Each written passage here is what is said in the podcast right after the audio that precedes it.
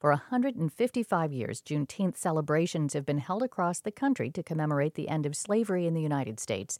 On Friday, the celebrations filled a square in downtown Louisville where, for 3 weeks, protests have been held to denounce police violence and call for racial equity. Jake Ryan was there for WFPL News and has this report. The air was heavy and hot and filled with barbecue smoke and drum beats as the sun slowly dipped towards the horizon. Hundreds of people packed into Jefferson Square Park in the heart of downtown Louisville, bouncing with the beat, dancing, laughing, and celebrating in a way they haven't here in this park in a while. Man! I want y'all to feel this hypeness. This is Trinidad Jackson. He's in a good mood tonight.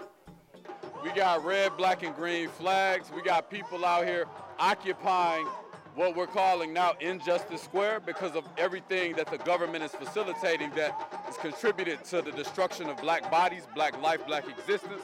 And so this is the perfect day for us to come out to occupy this space and to celebrate our liberation.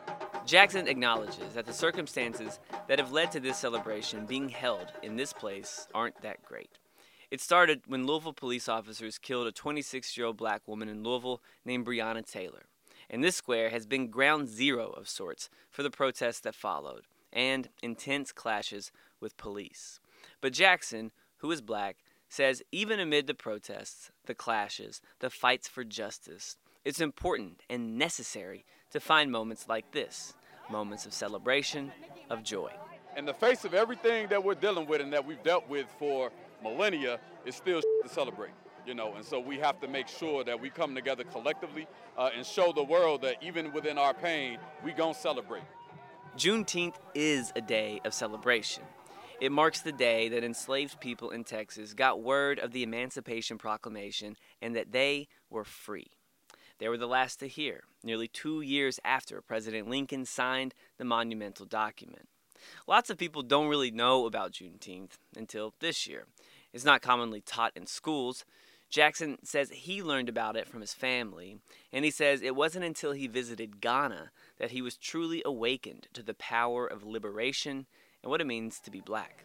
What it means to come from lineage of warriors, what it means to come from lineage of royalty, what it means to come from lineage that is divine. Like, I had to go thousands of miles to learn that. To value myself as a human, and that's sad as but it allowed me to come back here on this soil and say, never again will I feel inferior.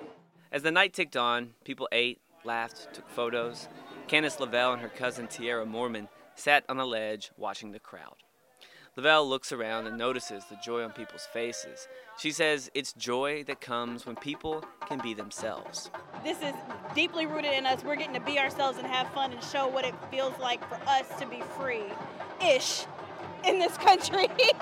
She says too often black people in America have to code switch, change who they are to fit some type of false narrative about who they should be.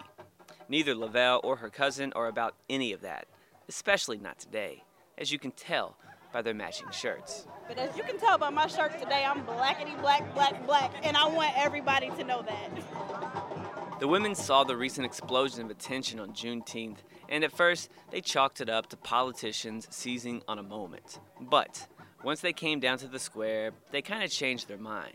They saw people eager to learn about the history, engage in conversations, and share in the joy that is Juneteenth. For WFPL News, I'm Jake Ryan.